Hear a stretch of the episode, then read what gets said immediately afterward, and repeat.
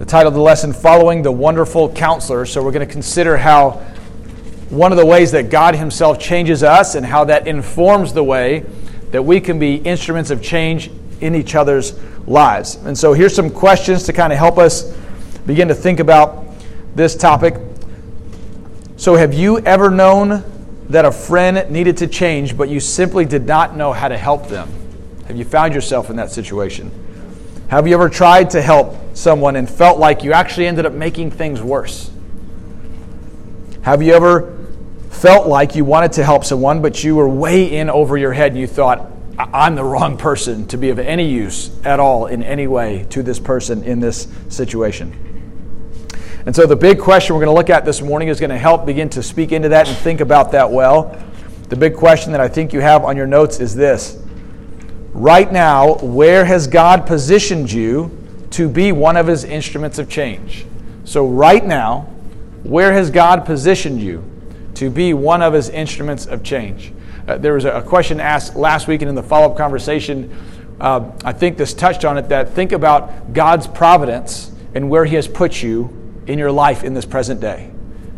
If God is so sovereign and so powerful that he can number the stars and order them and hold up the earth by his word and uh, you know, even sovereignly, providentially have us born into the families we were born into and the personalities we have, God is also very much providential in every single person, every single person that's in your life today.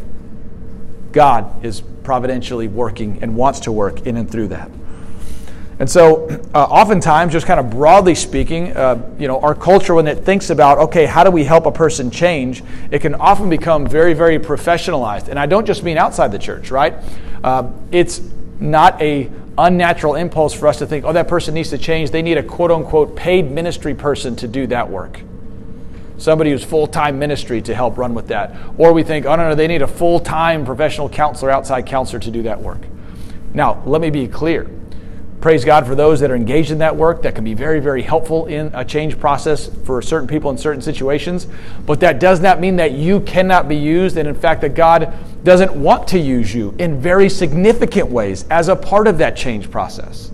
And so we want to be very uh, careful to not either uh, yeah, kind of run away from those kind of professional helps, but also we don't want to just say, oh, okay, that's for that category. You, you're, you have that category of problem. There's nothing that everyday relationships can help you with. Scripture is going to say something very different about that. Because if we buy into that way of thinking, that we're, we're going to automatically assume that um, because we can't help them, we're going to become very passive in those relationships. We're going to become very passive and actually going before the Lord in humility and saying, God, I don't know how to be helped, but help me be helpful, and engage each other in the body of Christ to know how to do this well. And so one of the uh, identity pieces that will help us think about our role in the body of Christ can be found in Second Corinthians chapter five, verses fourteen to twenty-one. Does someone want to read Second Corinthians five, chapter fourteen to twenty-one? Uh, while you're turning there, uh, did you want to add anything on the on the front end? Just like a really quick illustration. Uh, Dear brother who's since gone to be with the Lord, David Powlison, before he was a Christian, he spent a lot of time in a psych ward. And he's interning there. He wasn't checked in there. He was working there as a clinician. And he found something really interesting as he observed. He found that the most um, effective person in ministering, I use that word ministering, but serving the people who were checked in was actually the janitor. Mm-hmm. Willie. He said every, Willie. His name was Willie. His name yeah. was Willie. Yeah, that the uh, normally actually when the people were going through psychotic episodes, they would call for Willie, the janitor, because he was the person that just treated them like they were real people, and he had real relationships with them. So he would just say, "What are you doing right now? You know that's crazy. You know you're talking about crazy stuff." Like he would just treat them like they were normal people, and so that was one of the things that really got David mm-hmm. Allison's wheels turning of like, hey, maybe there's something to this Christian faith as well that talks about people being integrated into one body. So that's just in terms of like the professionalization, yeah. that's just one example of how the Lord can really use anyone, even a janitor in a psych ward, to be the most effective person in helping the people there. Yeah, that was yeah before David Powlison was a Christian, like you said. It was a huge witness to him. And again, there certainly is, and praise God when there's the resources and the help's available. And you know, we'll try to think well about when we talk about professional help. But in general, what we are kind of putting on the forefront is the everyday relationships of life that God uses and often uses, especially in the body of Christ. So someone go ahead and read that passage for us out loud. Second Corinthians chapter five, verses fourteen to twenty-one.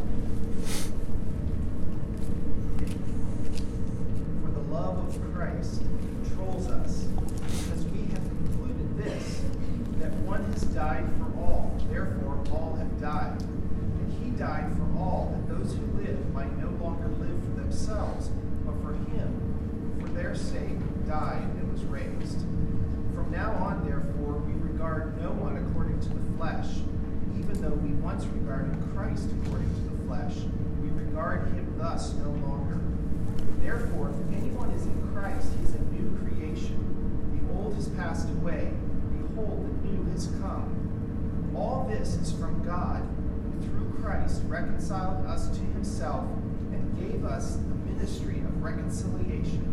That is, in Christ, God was reconciling the world to himself, not counting their trespasses against them, and entrusting to us the message of reconciliation. Therefore, we are ambassadors for Christ, God making his appeal through us. We implore you on, on behalf of Christ, be reconciled to God. For our sake, he made him to be sin, who knew no sin, that in him we might become the righteousness of God. Amen. And so you see there this idea, this reality for those who are in Christ. We are ambassadors for Christ. And again, ambassadors to the world, and we'll talk about that idea of ambassador, but also we represent him to one another. And praise God for that, especially when it comes to being used as instruments of change in each other's lives. Uh, you'll see kind of three important uh, points of focus there in your notes uh, that Paul Tripp identifies when it comes to three things that can mark, that do mark being an ambassador of Christ. The first one is that we carry the message of the King. We carry the message of the King. And so an ambassador is always asking, what does the Lord want me to communicate to this person in this situation? The message of the King. What does God, what does Christ, who, what, what does he want me to communicate to this person in this situation? Lord, give us wisdom. So there's a message that we want to be carrying as ambassadors.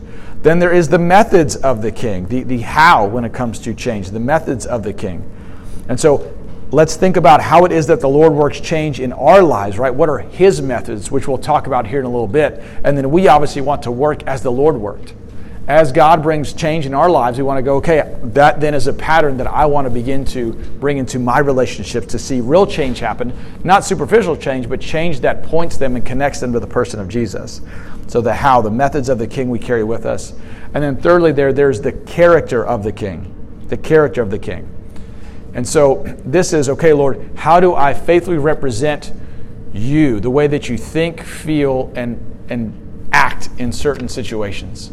The character of the King. This is going to be as we grow more and more in Christ, our character will more and more reflect the, the character of the King to people in our relationships. And again, thankfully, uh, you can see the message, the methods, the character all throughout Scripture when it comes to the Lord himself. Just to highlight a few on the message, you can look at the Sermon on the Mount in Matthew five to seven. A lot of Jesus' teaching there in Luke fifteen to eighteen. On the methods, Luke nine, eighteen to twenty-seven, where you'll see that passage about taking up our cross. It's in Luke nine, eighteen to twenty-seven. Also in uh, Luke ten, twenty-five to thirty-seven, where the Lord calls us to love him with our our entire heart, mind, soul, and spirit. And so you can see that for the message, Sermon on the Mount, methods, those passages in Luke I mentioned. And then also the beauty of his character. Philippians two is a great place to, to look when it comes to the character of Jesus. And so this word ambassador, what it's trying to present for us is this reality that our life is bigger than our life. We are here representing the King in our daily relationships. And so we were created to be part of something bigger than ourselves. And so we ask ourselves, okay, where has God positioned me to be his ambassador? Th- this world is not my home, and so we are here for a limited amount of time. And we don't turn on and turn off the ambassador, right? That's a lifestyle. That's an identity. And what a beautiful calling. To think that the God of the universe, the King of the universe says, hey, you, child of God, I'm one of the reasons I've redeemed you, one of the reasons I've saved you, so that you can reflect me to the people and to the created world around you. What a grace, what a blessing. And so that includes very much so the relationships that God has placed us in, whether it's family relationships, relationships with roommates or neighbors or coworkers or friends at school. God has placed you, if you're a child of God, into that relationship to help you think about, okay, Lord, you, one of the things you want me to do is to be an instrument of change in people's lives. Whether that's for those who don't know Jesus, what does it look like to share the gospel and, and to live a life walking closely with Christ so that people can see Jesus reflected in how you interact with them? Or for a brother and sister in Christ to be an instrument of change in their life, to be a source of encouragement as well as a source of pointing out where sin is trying to creep in, because we are all spiritually blind. Sin is deceitful, and so we need brothers and sisters to go, oh, hey, I see something here. I love you. I care about you. I'm concerned. Let's let's talk. And also people who are discouraged, that are having a hard time seeing the encouragement that's found in Christ. We are God's instruments in that change process. And so we want to begin to think about our relationships that way. Anything you wanted to add to that before we mention the, the diagram?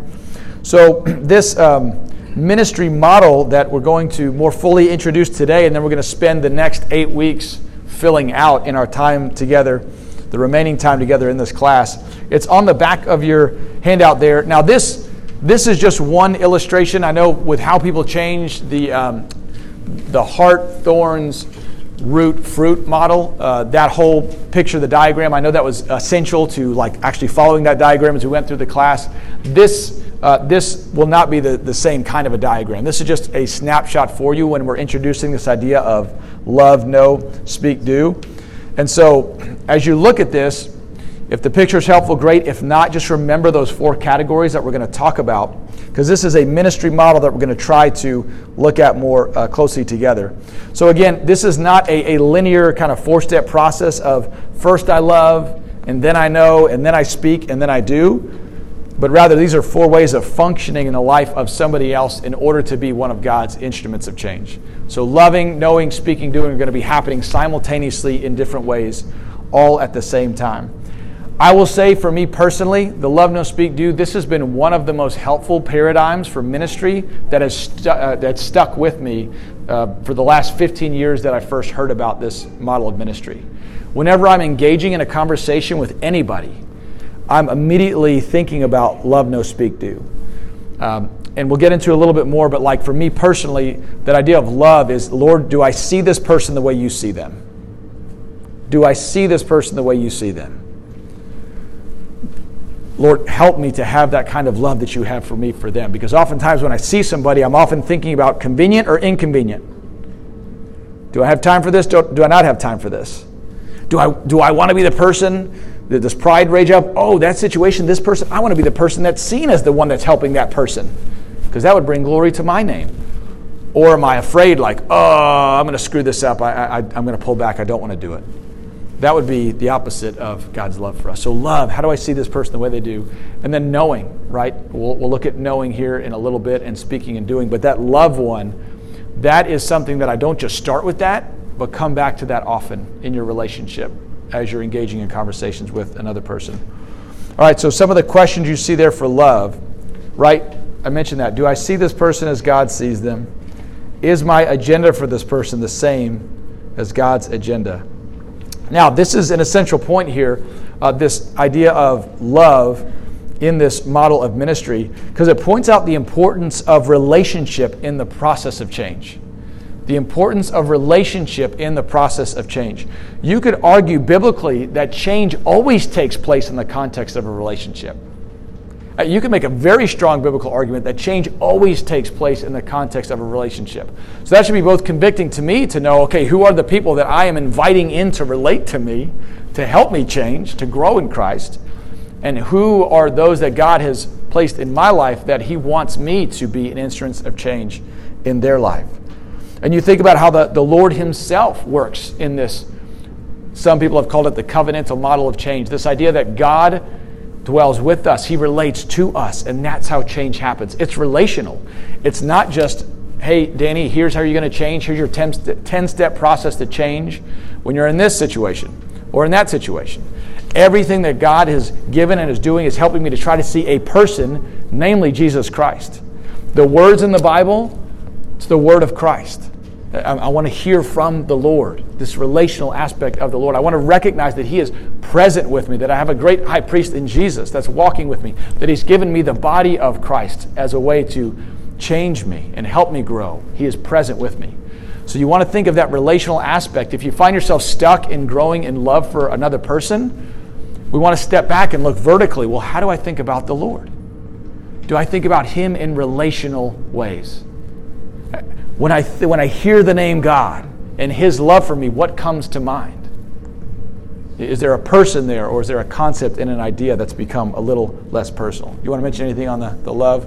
Earlier, when Danny and I were talking about this, I told him I think we could spend an entire lesson on that one point of how yeah. change is relational, um, because there's just so much of Scripture speaks to that theme, and even just it's like the hinge point of the gospel itself, right? Like God in his mercy makes us right through a relationship with Christ, not because of a performance, not because I somehow have a perfect right doctrine in my head, this special higher knowledge, but really because I'm united with Christ. And so how even that is so protective and guarding and shaping in our Christian lives, we go back to I'm made right because I'm, I'm in relationship with Christ, not because of anything that I do or that I inherently have. It's because of who I am now. His of who I know. So again, just like the, the gospel is going to be very key, and that whole idea of change occurs in relationship. Yeah. Yeah, yeah it's the normal pattern of the Christian life. It's just, it's very, very, very, very, very hard to change by yourself. Because sometimes, even for those that those of us who are more disciplined, if we're trying to change by ourselves, here comes pride. For those of us that are more prone to discouragement, okay, here comes despair and a self-centered despair that can creep in when we're by ourselves trying to change. So we want to, it's that change is relational. So love, we want to be always thinking about, Lord, help me to have, help me to see this person as you see them. Give me the love of Christ for this person in front of me. No. Do I know this person's situation well enough that they feel understood by me? Do I know this person's situation well enough that they feel understood by me? This This part of the process can be skipped far too quickly and, and done far too uh, superficially in such a way that the speaking and doing you're trying to give to them will feel very, very not relevant to them in their situation.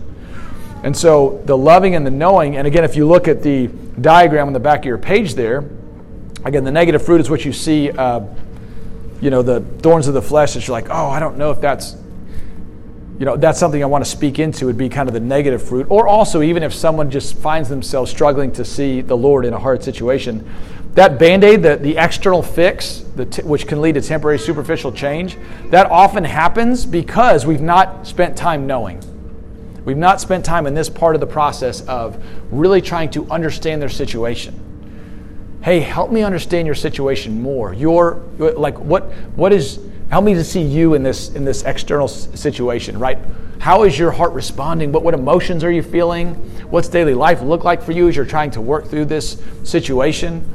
And so how do I really try to know them and have a context for them, whether it's the context for their suffering or a context for their sin? It's very helpful to have that context, to slow down the film, to not want to fix things too quickly. Again, this is reflective of how the Lord works with us. Think about all the sin that God still has to sanctify in me. He's a patient God. I've been walking with him for twenty years, and by God's grace, he didn't open up the floodgates on all my sin and all my shortcomings at one time. He's walking with me patiently. So we do the same thing. We want to have the heart of the Lord and say, I actually want to know this person's situation. I want to know their, how are they making sense of things without jumping in too quickly with the fix, with the Band-Aid. Without assuming I understand their situation. When they tell me they got into a fight with their mom or dad or a fight with their spouse, I don't want to assume, oh, okay, yeah, I know what that's like. Yeah, we all kind of have arguments, don't we, and just say unkind things to each other. Well, if you slow down and actually ask them, no, no, tell me, what was that fight like for you and for you guys? You might find it's way more intense than that or less intense than that. Never assume a person's situation. Never assume that you fully understand someone. Spend time knowing them in the way that Hebrews four, fourteen to sixteen talks about Jesus as our great high priest. He came onto this earth, took on human flesh. And did he immediately begin speaking into the human experience? As soon as he got to earth, he lived in human flesh for thirty years, unknown as the Messiah himself. thirty years walking as a human on this earth, so that we can, without question, go, oh, that high priest knows what it's like to be a human on this earth. And so in a similar way, we want to try to know the people that God has given us and know their situations well. Anything you want to say on the know aspect? Just if you have extra time in your devotions this week, I think another really helpful thing to look through is just all the pages of Scripture and see the different spots. Well, I guess you could Google it. That would take you a long time to search through all the pages of Scripture this week. But if you look through all the spots where G- uh, the, the Lord himself asks people questions, yeah. Which is really striking, right? Because he knows everything. Like, he already knows what's in people's hearts, but Cain is angry. He asks Cain, why has your face fallen? Jonah, why are you angry? The, the times that Jesus asks questions. And so I think that all relates to this piece of no, because we could even have a sense of, I think this is this person's idol. I think that this is where they need to grow. But kind of like what Danny was saying with the Band-Aid, sometimes we can jump in so quickly to, hey, I think that this is what you need to repent of, that we don't actually slow down to really know how is that person walking through that. And it can be the same feeling, some of us have talked about this, the same feeling as like getting a, a steak shoved down your throat. Steak is delicious and helpful and nourishing, but you can't swallow the whole thing at once. You need it bit by bit. And often the rich truths of the Lord are like that. God's goodness, God's sovereignty. Like, I can't swallow that quickly. And so really slowing down to know somebody and hear where they're at can help say, okay, maybe let's chew off this little part of the steak right now, instead of trying to, to shove a whole bunch of things onto somebody, which can happen more quickly if we don't slow mm. down to really know them and know where they're at. So that's getting a little bit ahead into the speaking and yeah. doing. But. Which is great, because that is the next one, and that's where, yeah, well, I just say this about speaking, and then where I even saw where I had to grow in that in my own life, because that's a great analogy even of the steak, even though part of me did wonder, could I swallow a whole snake, but this whole steak, but that's a great Great analogy. It made me a little hungry, but it was good. Yeah, that's where I need to grow. I can enjoy my food more if I chewed slower. So speak is, what's one bit of truth I can connect to one bit of their struggle. Now, those words are used very intentionally. One bit of truth to one part of their struggle. One bit of their struggle. Why do we say it that way? Because change happens slow. Progressive sanctification. Does God sometimes change us fast? He does, and praise God when he does. But change happens slow. So what's the one thing that God wants this person to see that he or she is not seeing?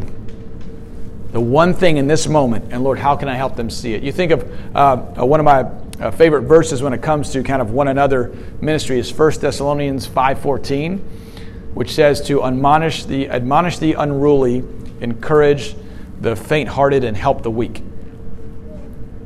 Be patient with them all.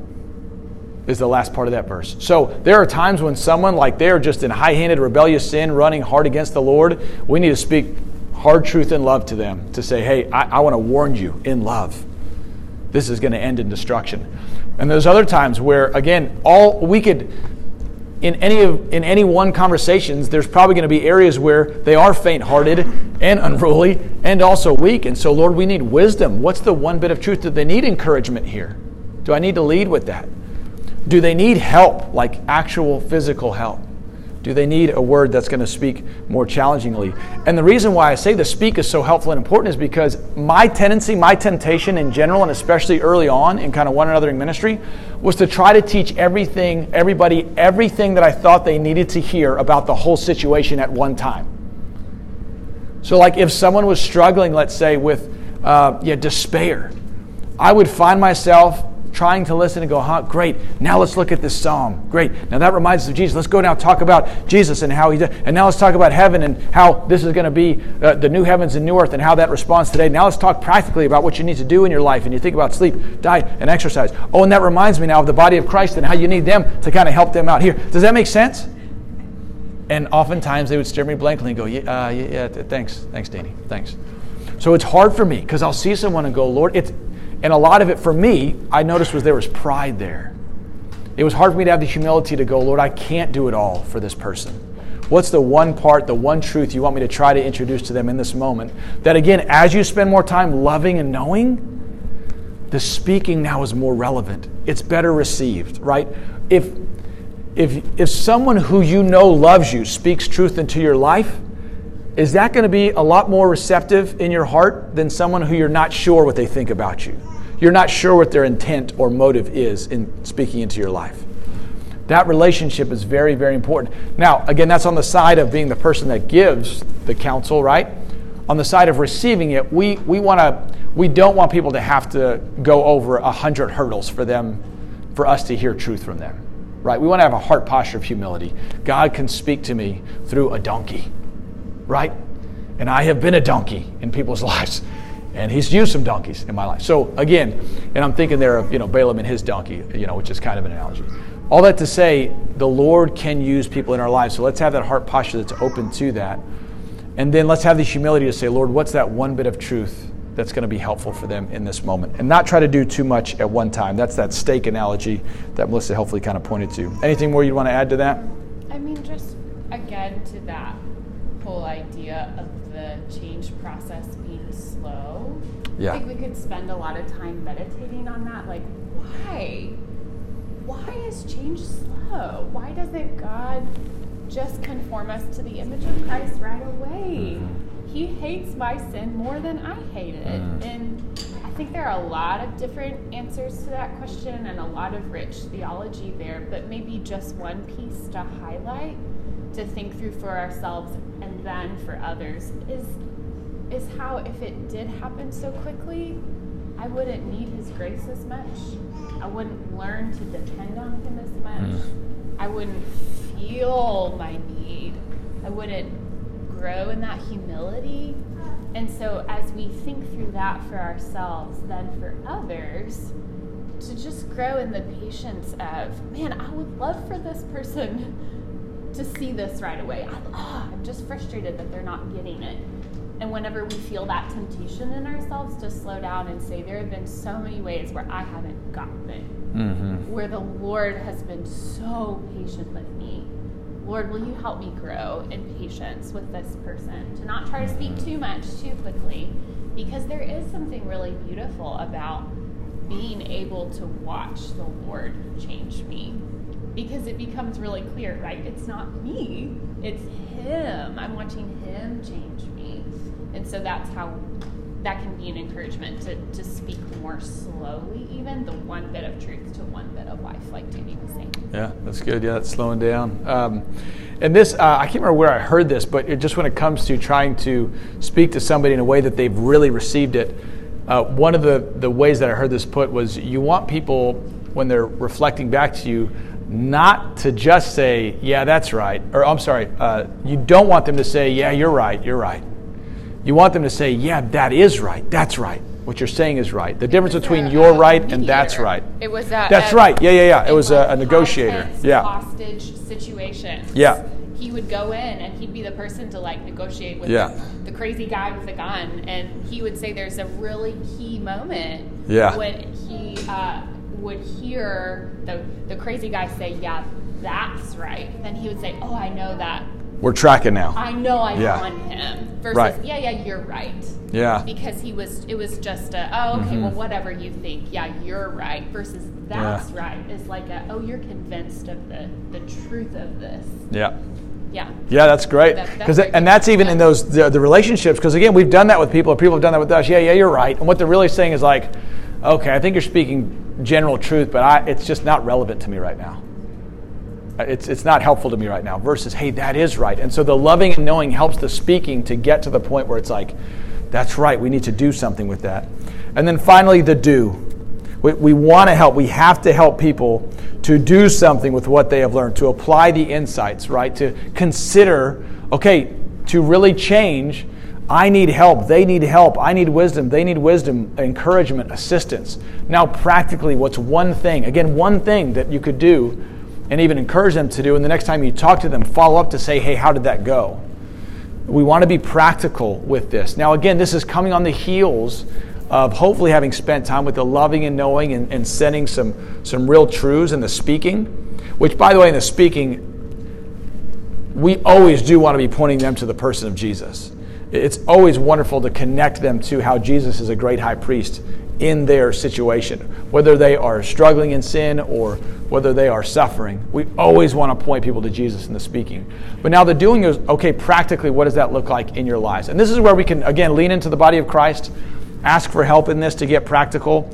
Again, I at times, you know, found myself getting stuck with like, oh, who cares what we do? Jesus is so wonderful and so great, isn't he? And it's yes and amen. You want to sit there and camp out there, but then they would be like, but what do I, where do I take that? What do I do? And I'd be like, oh, it doesn't matter. Jesus is great. Let's go. Let's go have a coffee.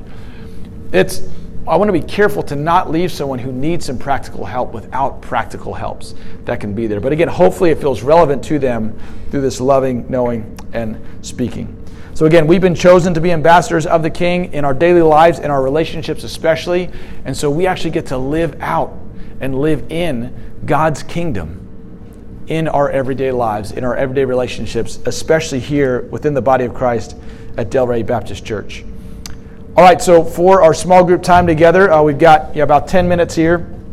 Get in groups of two to four, and you can look at, I think you guys have like three questions or so for the Make It Real. Uh, and then on the back of that page, or on the back of a page, there's a personal ministry opportunity that I encourage you guys to take throughout this week and invite at least one other person into with you to have a personal ministry opportunity. You're going to reflect in an area of your own life or a relationship in your own life to apply this love, no, speak, do to.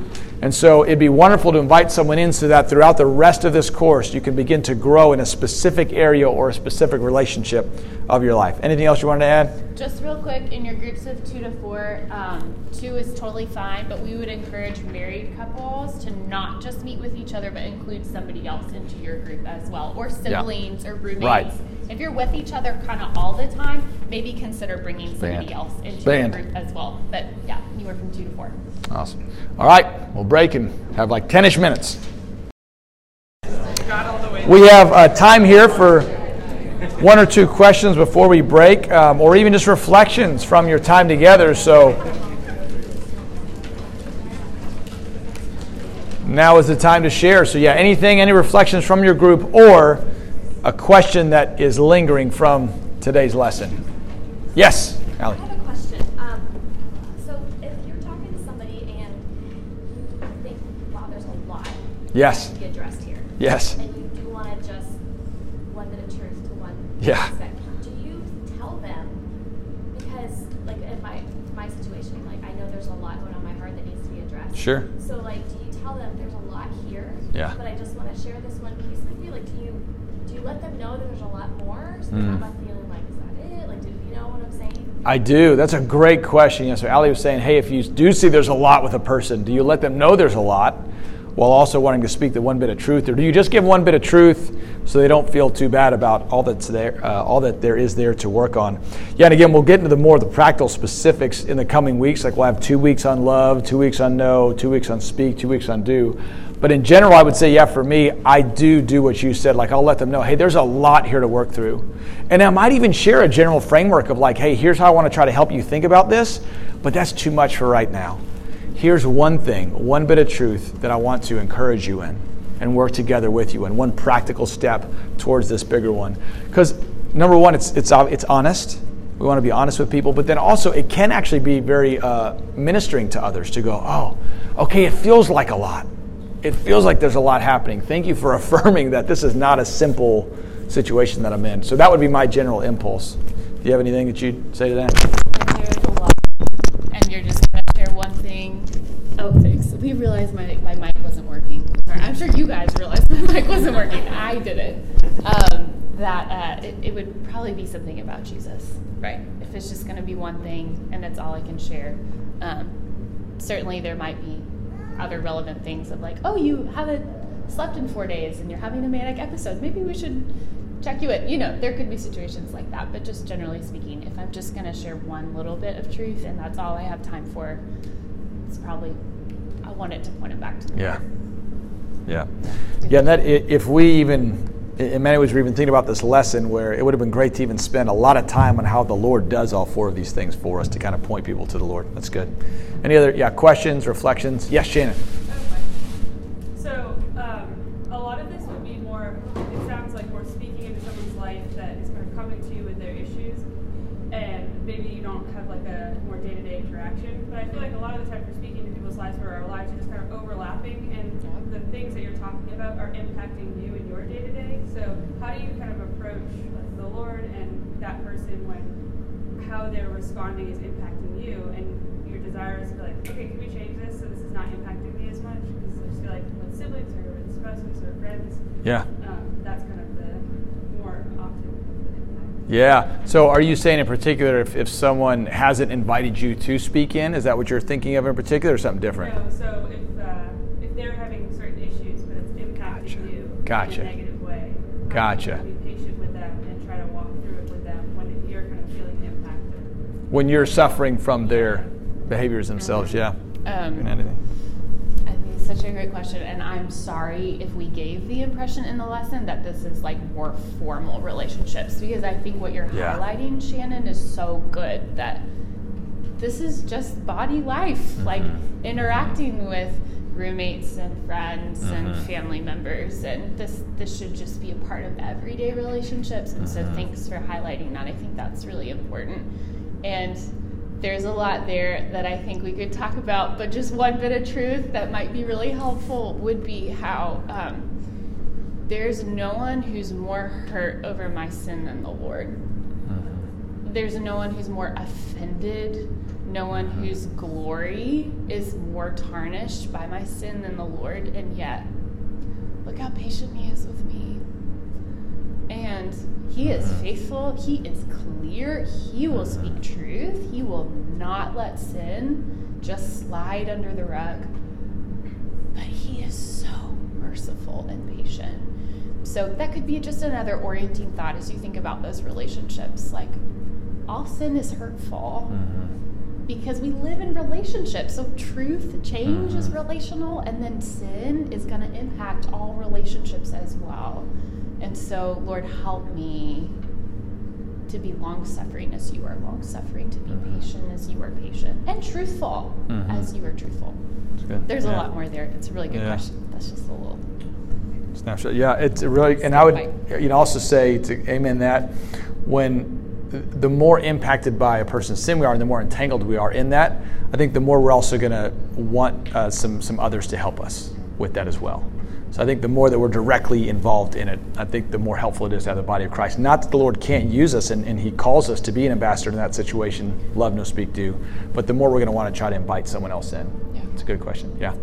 We have time probably for one more question. Yes, Kevin. Uh, so Jay, something we were talking about as a group, uh, one area was how the Band-Aid fix, or the, something most of the time the Band-Aid's quicker. Yes. Um, fix is more like the D C efficient way, yeah. and way of doing things. Yeah. Um, but something was to make us strive more like Christ, as he mm. tells us to, doing more and operating more the way he was mm. connects us even stronger to him on our journey to heaven. So being, having more of the love, uh, yeah.